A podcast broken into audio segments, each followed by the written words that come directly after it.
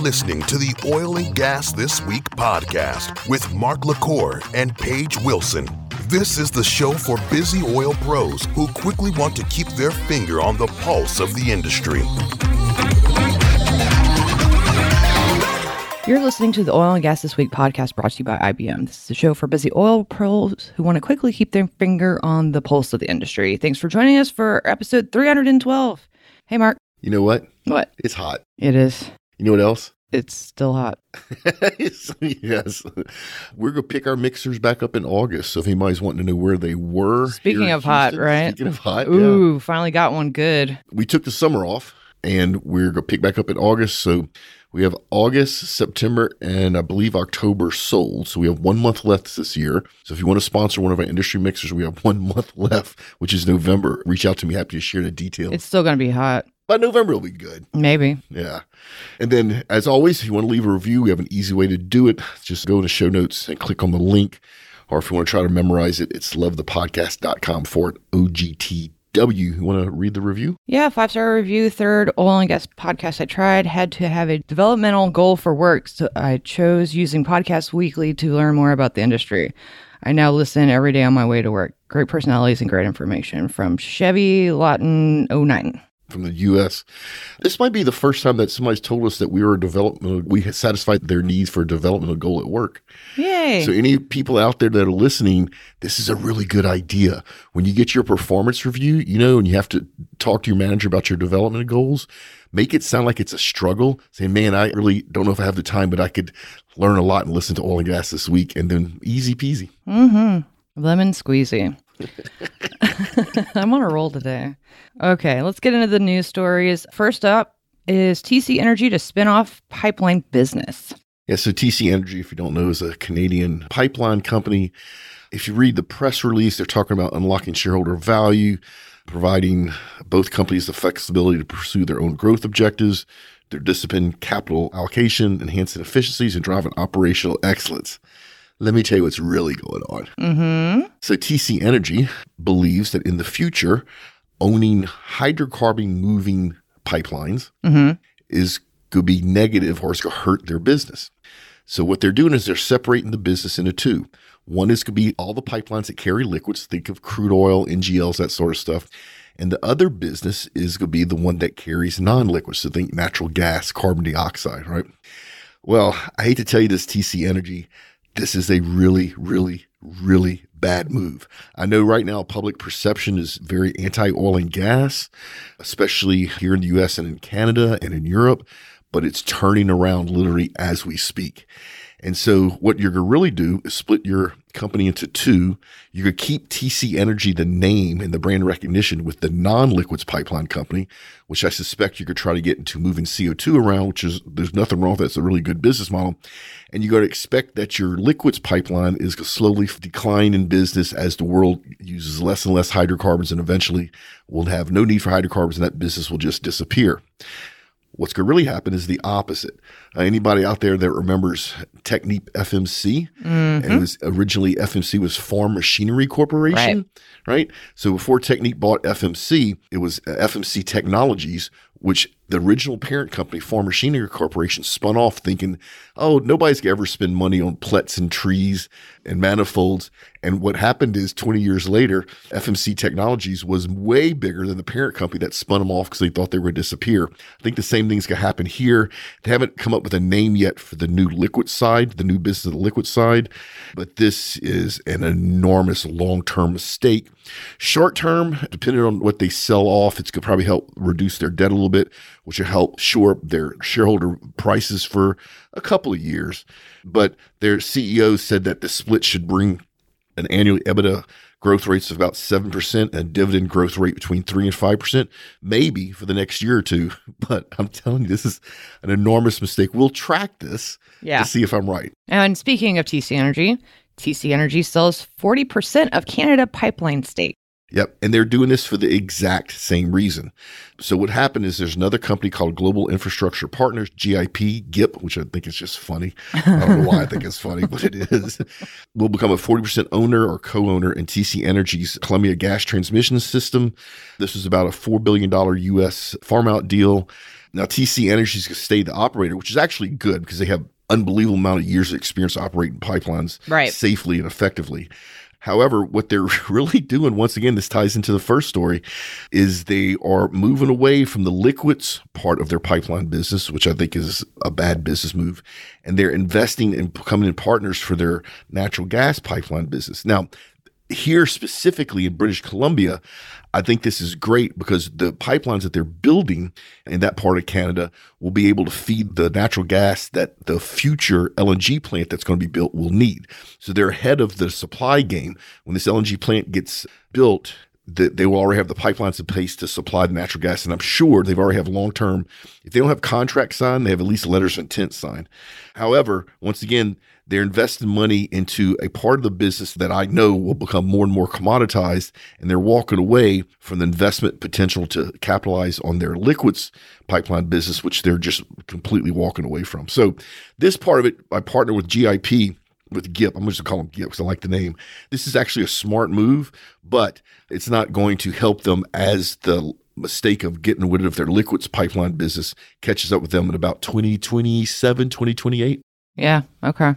Right on. USA bill wants environmental agency to control fracking. You want to guess what they're calling this proposed act? Oh, I read it earlier and I was like, that's really cheesy. It's the Fracturing Responsibility and Awareness of Chemicals Act of 2023. The which FRAC spelled frac. Basically, this is utter nonsense. This is giving EPA the ability to regulate stuff they should not regulate. And audience, you should really click on this link and read this article. This is a great example of how you can write an article with so much bias in it in basically an industry publication. This was in Rigzone. So a couple of things here. The American people have the right to precisely know what chemicals these companies are pumping into our nation's water supply. Let me stop right there. they already have that information in FracFocus. Yep. And pumping into our nation's water supply, we don't pump No. anything in- into our nation's water supply. No. So the water supply is very close to the surface. It's literally miles of rock before we actually start fracking beneath the water supply, beneath the aquifer. And when we penetrate that aquifer, we case it to protect it. Now, could something happen with that casing? Yeah. If it happens, will we know about it and fix it? Yeah. Is the oil and gas industry the only industry that penetrates aquifers and cases it? No. No. Let me give you a couple example. Every major skyscraper that you see, go outside wherever you live, and if you don't live near skyscrapers, Google skyscrapers. Every one of them have tremendous pilings of poured concrete and steel that support that skyscraper, right? Those pilings penetrate the aquifer. The big wind farms you see on land, guess what? They also need to be held up with what? Pilings that do what? Penetrate the aquifer. Sewage, fresh water, palm oil, anything that's moved around in pipelines, some of those penetrate the aquifer, right? We have a long history of penetrating the aquifer in different industries and not having any risk to drinking water. And this thing just goes on and on. They call this the Halliburton loophole because they, because they're naming this after the company that invented the fracking process. I have something to tell you. Halliburton did not invent the fracking process. So even even you're trying to call out subtly oilfield service companies and saying that fracking is dangerous, you got your facts wrong. Wasn't that George Mitchell? Yeah. And so you're putting stuff in legal documents that may become law that is just wrong. Now, the Safe Drinking Water Act, which President W. Bush signed, I think in about 2005, is a good law to protect our nation's fresh water supply. And it, it was something that needed to be passed. And basically, it sets out a lot of monitoring parameters for anybody, any industry that, that actually penetrates the aquifer. Now, the problem in here is that they're talking about the hazardous chemicals that are used in, in frac fluid. A Couple things you don't know this. That frac fluid is injected in the well. It's then pressurized with sand and then it's pumped right back out. So it's only in that well for a little while.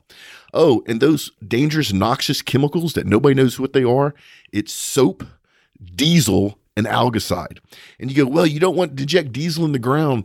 People, you're injecting diesel in an oil reservoir, right? It's mm-hmm. sort of like if you had an underground, I don't know, cake chocolate fudge stream and you injected sugar in the fudge stream. It doesn't matter because there's sugar in the fudge already. I didn't need to picture that. Thanks. well, though. injecting a little bit of diesel and algicide and biocide and soap, and it's just such small amounts. This is utterly ridiculous. The EPA has no jurisdiction here, and they're trying to give them jurisdiction once again so the EPA can be heavy handed and impose more costs on the oil and gas industry, which hurts who? All of, All us, of us. especially our poor people. So let's just hope this doesn't pass. I'm so glad we have an election cycle coming up. Yep, yep. All right, UK Prime Minister to grant hundreds of new North Sea oil gas production licenses. Hey, just stop oil. Just stop pissing people off. and if you don't know why Paige and I are laughing at that, there's a group in the UK that basically is doing criminal stuff. To We, yeah, we talked about it on First Friday Q and Okay. A. And then there's another group that doesn't like what they're doing called Just Stop Pissing People Off, who actually answered my tweet. Oh, So I'm did they? Oh, wait, it's not tweet anymore. What's it? my ex. I don't know. What do you call it? It's Uh, not. I forgot what it is, but it's really stupid. Yeah. the whole thing's stupid. But let's not go there. Anyway, Anyway, what was the anyway, so tweet? I'm starting to form a relationship with just stop pissing people off, and if I get my chance, I'm gonna go shoot some video of what they're doing just because it's great. It's I love it. Anyway, so Prime Minister Rishi Sunak of the UK says, you know what? We're in a energy security issue with what's going on in Russia.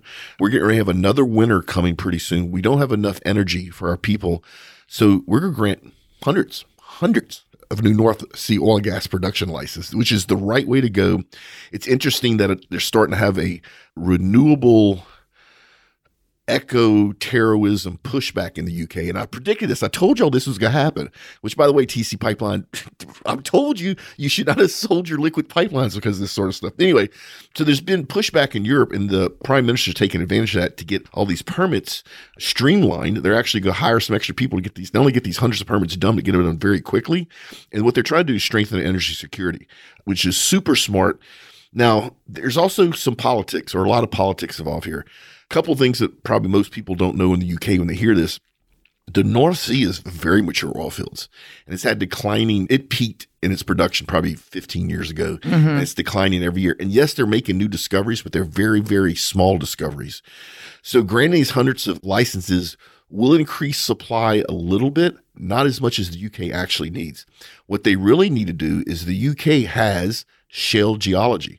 They need to go ahead because remember, for like three days right after the pandemic, the prime minister then had repealed the fracking laws so they could actually frack in the UK, and mm-hmm. then it got brought back. They need to allow the operators in the UK to start fracking where it's appropriate, besides open up these new permits for the North Sea oil. But still, from a trying to meet your nation's energy needs, this is the right thing to do. The North Sea produces some of the cleanest hydrocarbons in the world. There's very little risk for any type of environmental damage. And if there is environmental damage, this is very mature oil field. We know exactly how to handle it. We can clean it up. And this way, the people in the UK actually won't freeze to death this upcoming winter. Now, the other part of this is pricing, which I don't really want to get into here. But all these permits, even though they issue them, if the operators don't think pricings are going to facilitate them actually producing, drilling, producing, they just won't do it, even though they have the permit, because it doesn't make fiscal sense. And that's going to be interesting timing because I think we're going to see a pretty robust bump up in prices right at the end of this year, but that's for a later day. Okay. U.S. shale pioneer optimistic despite declining production forecasts in prolific basins. So this is Harold Hamm, who owns Continental Resources, which was a public company until the shareholders pissed Harold off. And so he bought his own company back from the shareholders and made it private so he could do what he wanted. When you walk into his office, there's a nine foot statue of a snarling bull. You know, you know what the name of that bull is? BOE. Uh-huh, for barrels of oil equivalent, right? That's the word that you need to understand this industry, and that's where the value is. How much liquids, how much gas is, how is it valued? Barrel oil equivalent is actually a legal term. So, a couple of things. He's talking about how the future is bright. He answers a lot of questions about the people that are saying there's decline in production in the shale fields, which is true, but with new technologies, we're actually get around that. He's very optimistic for especially the U.S. shell.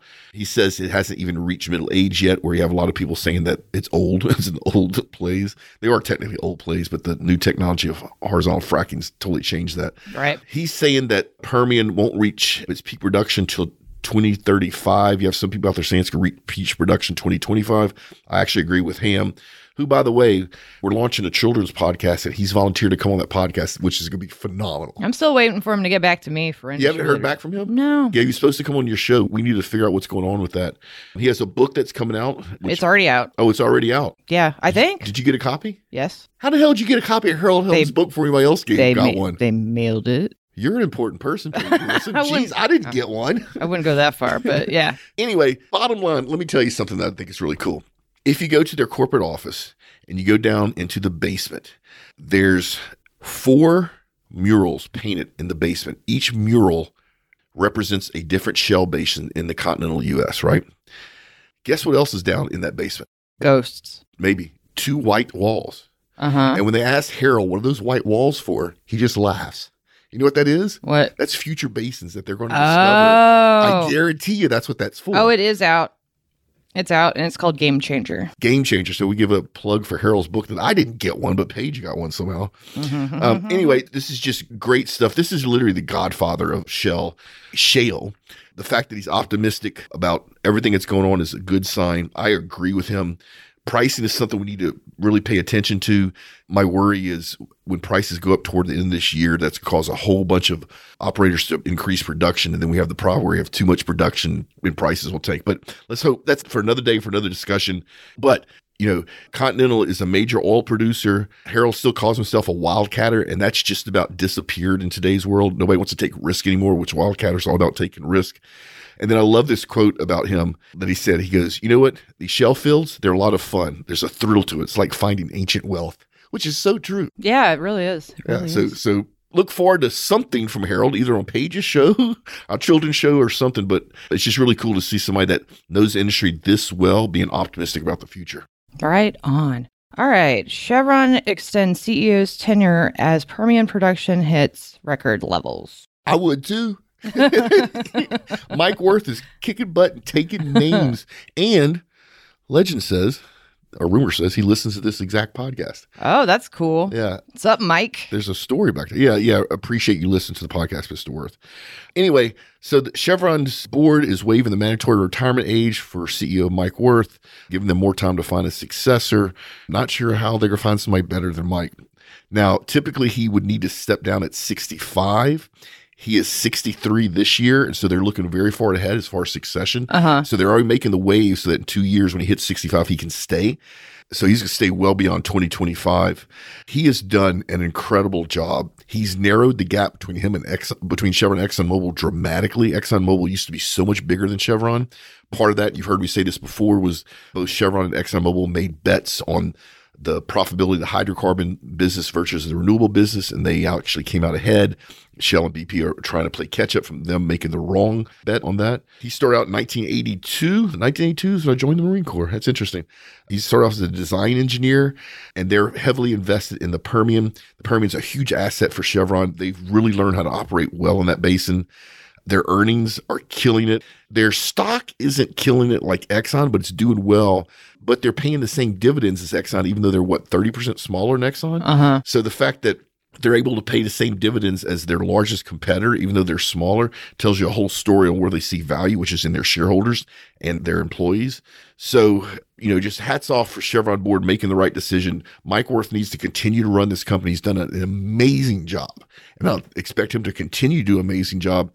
It is going to be interesting to see who they pick to replace him.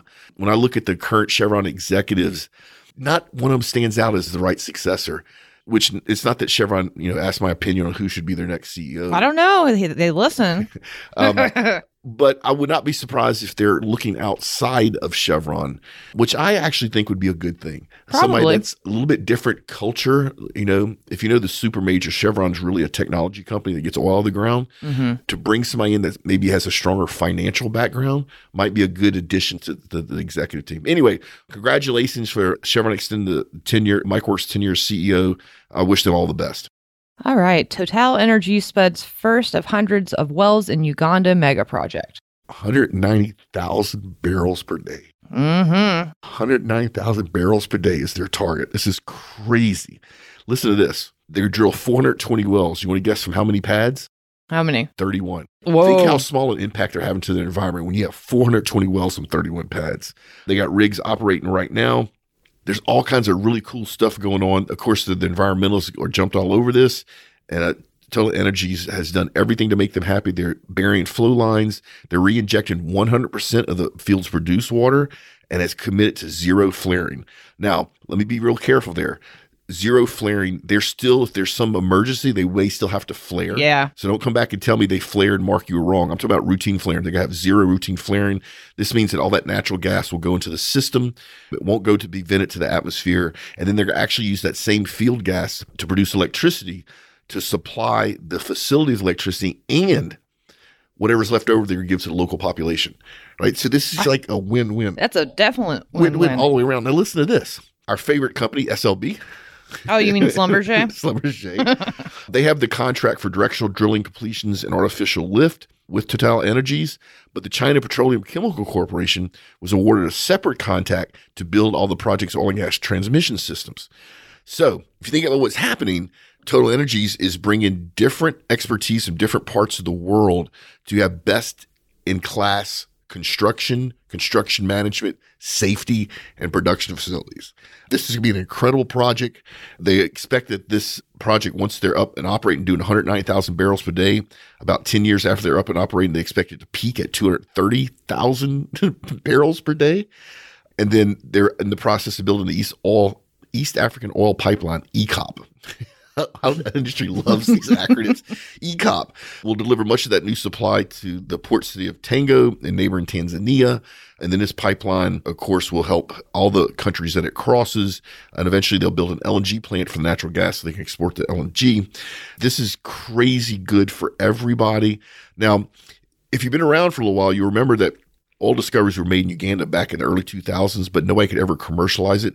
And now we're starting to commercialize this. So this is jobs and prosperity for Uganda and the people there, but it's also more energy for the world from a part of the world that is so underdeveloped. Yeah. I think the future for hydrocarbons is Africa, and this is a perfect example.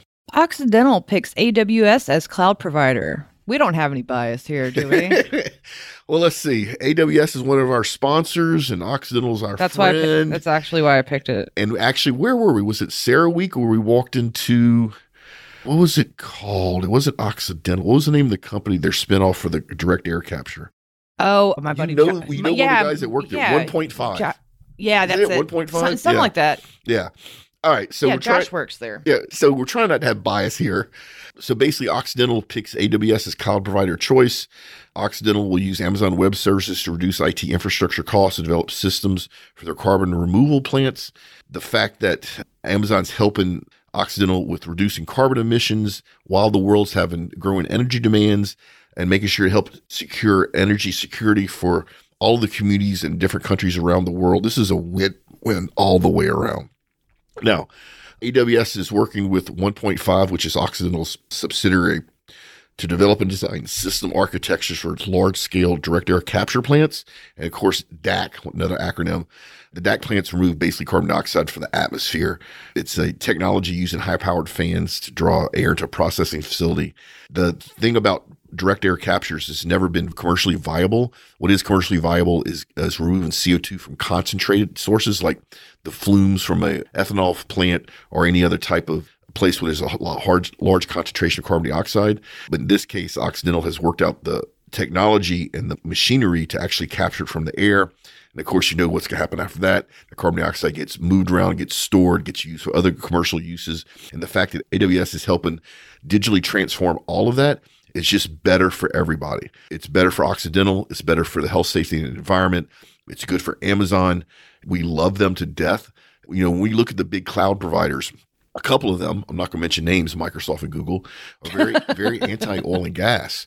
And it bothers me because they have no problem taking money from the oil and gas industry. Right. But they don't want to promote the fact they're working with the oil and gas industry. Mhm. Amazon says, you know what? We have a different approach to this. We think the energy transition is legit. And we think that we're here to help the oil and gas companies in the transition. Now, whether the energy transition is legit or not, that doesn't matter. But it's the fact that AWS is stepping up to plate, helping Occidental. And it's a win win for everybody. It's a win win for Occidental. It's a win win for our environment. It's a win win for the employees. It's a win win for Amazon. So just love We got a lot of like this. wins on this episode. It has been a lot of wins. Yeah. Good deal. Well, we're, we're about to stop that. Woodside suspends oil and gas production at Trinidad and Tobago fields. So let me tell you what's interesting about this. You know, I kind of get the rumor mill. You know, I have contacts and people that reach out to me, and anytime there's something going on, I get to know the inside scoop. I don't always talk about it because sometimes I can't Right. because yeah. of non-disclosures and stuff. Anyway, so they shut in this offshore production operation in Trinidad and Tobago after a process safety incident. I can't find out what that was. really?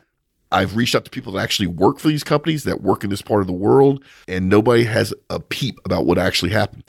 Process safety incident, and I know that nobody got hurt. I know that much. And- Yeah. and- yeah. and- I, I did know that and too. even their own report said that you know all their personnel are safe and accounted for, and they're working really hard to resume safely resume operations. I don't know what this process safety incident could be to shut the entire plant down. It will be interesting to find out if we find out. they say, quote, unplanned technical issue. Yeah. So if anybody knows what happened, I'm not being nosy for being nosy's sake. I'm being curious because I want to know what shut the entire plant down. Now, this is the third largest gas producer in Trinidad and Tobago, and they produce about 13% of the total gas produced there. Now, let me tell you what happened, which was unexpected but predictable. When they shut this plant down, so 13% of the Trinidad and Tobago's natural gas went offline immediately all of a sudden the plants that were buying this natural gas had no feedstock. So then electricity plants start dropping. Other plants that use the natural gas just part of the process started going offline. And so it was actually had a real big impact to their economy because of this plant going down. So the National Gas Company of Trinidad and Tobago, NGC, said that because of the shut-in, that reduced available gas volumes have affected both electrical generation and other commercial facilities. And it's hoped that this matter will be resolved in the shortest possible time frame. As far as today, July 31st at 6:32 p.m. Central Time, it has still not been resolved. I'm gonna keep an eye on this because I am just I'm generally curious what took the entire production down. Yeah. Yeah. Very curious indeed. Okay. Saudi Arabia's economic growth slows as oil cuts, price drops bite into revenues. Yeah, so this is a really interesting thing because you have to remember Saudi Arabia, when you look at OPEC, Saudi Arabia is really the country with the foot on the gas pedal. They're the ones to step on the gas and increase production or take the foot off the gas and decrease production. They've had production cuts, and the reason they've had production cuts is that China's economy didn't boom back like everybody thought it would, except for me. I knew it wasn't coming back like that because of the second round of COVID. But anyway, so they're trying to keep prices high, which they've done by reducing production, but it's also hurt them as from an economic point of view. But there's some interesting stuff hidden in here. So Saudi Arabia under Crown Prince Mohammed bin Salman, the Crown Prince probably five years ago came out with an economic vision that was not focused on hydrocarbons. They understand how to make money on hydrocarbons. They have one of the cheapest production facilities in the world. Basically, they pump a gallon of seawater in the ground, and a gallon of oil comes out. They do have a social economic cost that nobody talks about because they have to keep their young people working so they don't radicalize. But in the grand scheme of things, since the 70s, they've always been economy based on oil, which is great, right? It's caused them to have tremendous wealth. You know, all of those nations do. However, Crown Prince Mohammed bin Salman's about five years ago came out and said, you know what? We need a different source of revenue than oil. And they're actually building out tourist attractions, right? So they call this the non-oil sector, which is really funny. Everybody else would call it tourism, but because their economy is so based on oil, they have to call it non-oil. So during this slowdown in their economy, their tourist business has grown over five percent. That's actually very substantial in a country that you don't think of going to vacation on, right? Yeah. So even though their hydrocarbon business lost about four percent, their non, non what do they call it, non-oil sector grew five and a half percent. That's telling me that his vision and his putting money into tourism is actually working. Right. Their main source of revenue will always be hydrocarbons, but being able to diversify that a little bit, I think is really cool. The other thing is that part of the world sometimes has some limiting belief systems that are a bit old fashioned based upon the local religions. And by having more tourists come in, you're just going to naturally help educate people that live in that part of the world about other parts of the world. Yeah. Right. Which is just kind of good for everybody. Now, the back in last year, the International Monetary Fund had dubbed them the fastest growing G20 economy of 2022. And we're expecting the economy to grow at about eight and a half, 8.7%. It actually didn't grow that. It grew about 8.2%. And then this year it's dropping even further. So this downgrade reflects not only the production cuts that were done in, I believe, in April with OPEC, but also from the strong non-oil GDP growth actually helped them keep it from being as bad as it was. So the slowdown is actually interesting in the fact that it's showcasing that they actually have a budding tourism business, which is not something I would have ever guessed. So, if anybody out there is listening in Saudi Arabia and would like to have OGGN come and visit some of your tourist stuff, I would love to do it. Reach out to me. I'd be happy to get in discussions and see if we can make that happen. It's too hot here. It's too hot there. you know what's sad? What? It's hotter. So today is the hottest. I saw this. this 102, right? yeah, the hottest it's been in Texas this year. Today, it's actually hotter here than it is in Saudi Arabia. Today. Oh, I bet because of the humidity. Isn't that crazy? That's wild. yeah. Yeah. Okay. Well, maybe. So maybe we'll go on vacation there just to get away from the heat. Can you imagine going to Saudi Arabia, telling people you're going to Saudi Arabia to get away from the heat? you do know they have the world's largest indoor ski slope. Oh. Oh, I actually, yeah, yeah, yeah, yeah. I did know that. I did know that. I don't know why I knew that, but I knew that. Yeah. So That, we that go, sounds, maybe go snow skiing. I'd love to do that right now. I'd like to just go sit in the snow. It's so hot here. yeah, no kidding. I don't like the cold. Anyway, all right, so let's get on with it. U.S. extends Citgo Petroleum's protection from Venezuela creditors to October. So if you don't know this, PDVSA bought Citgo, golly, a long time ago.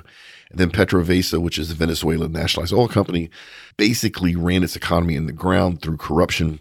It's so bad that even today people are still trading oil for rice and beans to feed their people. You know, you've heard me talk about how Chevron's starting to move oil out of Venezuela, which is going to help the economy, but it's going to take a decade for it to really help. So one of the things that happened is PDVSA defaulted on loans and at the same time caused Citgo, which is an American company, which they own now, to not honor contracts that are already in place. So it's literally billions of dollars. I think it's $3.46 billion judgment. There's six companies that brought this to court and they actually won.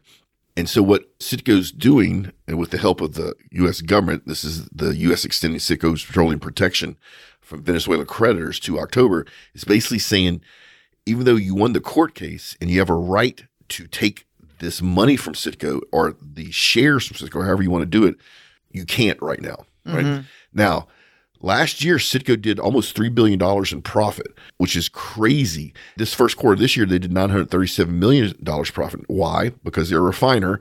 And what the world, what is the world going through? An energy shortage. Where's the constraint in refining? Refining, So yeah. of course they're killing it right now.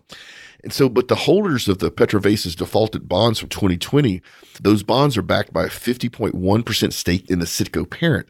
That 0.1 is super important. That means it's controlling, right? It's over 50%. Right. So if PDVSA loses this appeal that's challenging the bond's validity, U.S. District Court will have no choice but to release a hold on this, in which case the creditors then can either take the money from Citgo or take shares that are equal in value, which means PDVSA would basically lose control of their American subsidiary. Now, before everything crazy happened in 2020, I would have said this would be a really bad thing for PDVSA because they're losing the U.S. market, which is the reason they bought Citgo to begin with, is they wanted to ship their crude to the U.S., have it refined, and then sell it in the U.S. market. But since everything has happened during 2020, that has is not happening, and there's so many sanctions against Venezuela right now that they can't do that business. So in some ways, I almost think if they let the creditors come in and take ownership, depending on who the creditors were, if the creditors were say big companies that understood the oil and gas industry, it might actually help Citgo out. I still have friends that work at Citgo. Let's see where this thing goes. It's really crazy. I know a lot of stuff that I can't talk about that, you know, parent PDVSA did from a business point of view that was just ludicrous, like just insane. And so I really would like to see Citgo disconnect from PDVSA. However that happens, I think it would be good for Citgo long term wise. Good deal. Good deal. So Yeah. I am not going to talk about advertising. Cool. Let's talk about the rig count. Let's talk about the rig count. All right. US is at 664, down five. Canada's up six at 193. Internationally, we are up to at 967. Speaking up, if you've been paying attention to our LinkedIn company page, Juan is rocking and rolling. We have posts going out all the time. If you want to follow us and know what's going on, the best thing to do is go to LinkedIn. Just follow our page. It's very simple. It's you and 50,000 other of your friends following that page. We have much, much, much more to come I'm not going to tell you about it now, although we did talk about it on Behind the Curtain. So if you're a listener to Behind the Curtain, you know what I'm talking about. And if you're not a listener behind the curtain, you have to wait just a little bit longer before we announce it on this show. But it's just all good stuff. Speaking of good stuff, if you want to put a question in for First Friday Q&A, either go to oilandgasthisweek.com or oggn.com. Both have places for you to leave a question. You can also hit us up on social. If you leave us a question on social, it's fine. Don't leave us a video. It just means we have to transcribe it. Just type the text in your question on social. But our preference would be for you to go to any of the two websites I just mentioned. Monthly oil and gas events email. If you wanted to be notified of oil and gas events that are going on, plus some secret stuff and sometimes coupons for free entry, just go sign up. We never spam you. Stick it out in your inbox once a month. If you want myself or any of our experts, and boy, do we have experts now, let me mm-hmm. know. We're happy to come and do a live podcast, do a keynote. A lot of sales and marketing organizations like to bring us in. A lot of companies like to bring them in for their customer events. Love doing that sort of stuff. Whew, ready to get out of here? Yep. Remember, folks, do great work, pay it forward, and we will see you next time. Tune in next week for another informative and entertaining episode of Oil and Gas This Week podcast, a production of the Oil and Gas Global Network. Learn more at oggn.com.